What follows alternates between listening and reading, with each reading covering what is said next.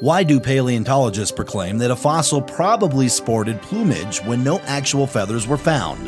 As you'll see on today's creation moment, this is an excellent example of where blind faith in evolution can take you.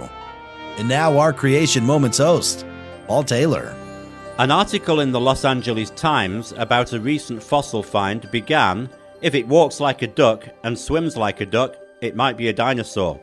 The writer was referring to a fossil called Halszkaraptor escuilliei, which the paleontologists think shows traits of both theropod and aquatic bird, a sort of dino goose.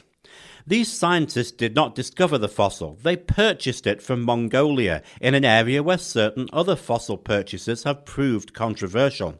Scientists claim that the bird has a beak like structure, which they say cannot be a beak because it contains teeth. It should be noted that there are other dinosaurs that have beak like structures, and indeed other animals, such as the platypus.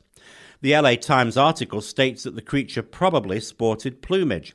Their reason for this statement can only be question begging because the article admits that no feathers survived on this specimen.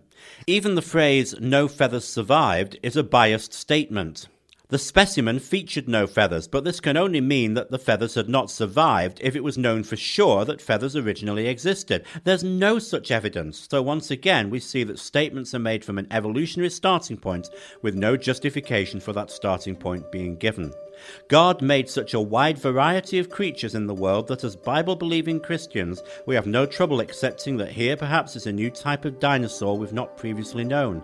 We're not obliged to attribute qualities to the creature just because of any a priori commitment.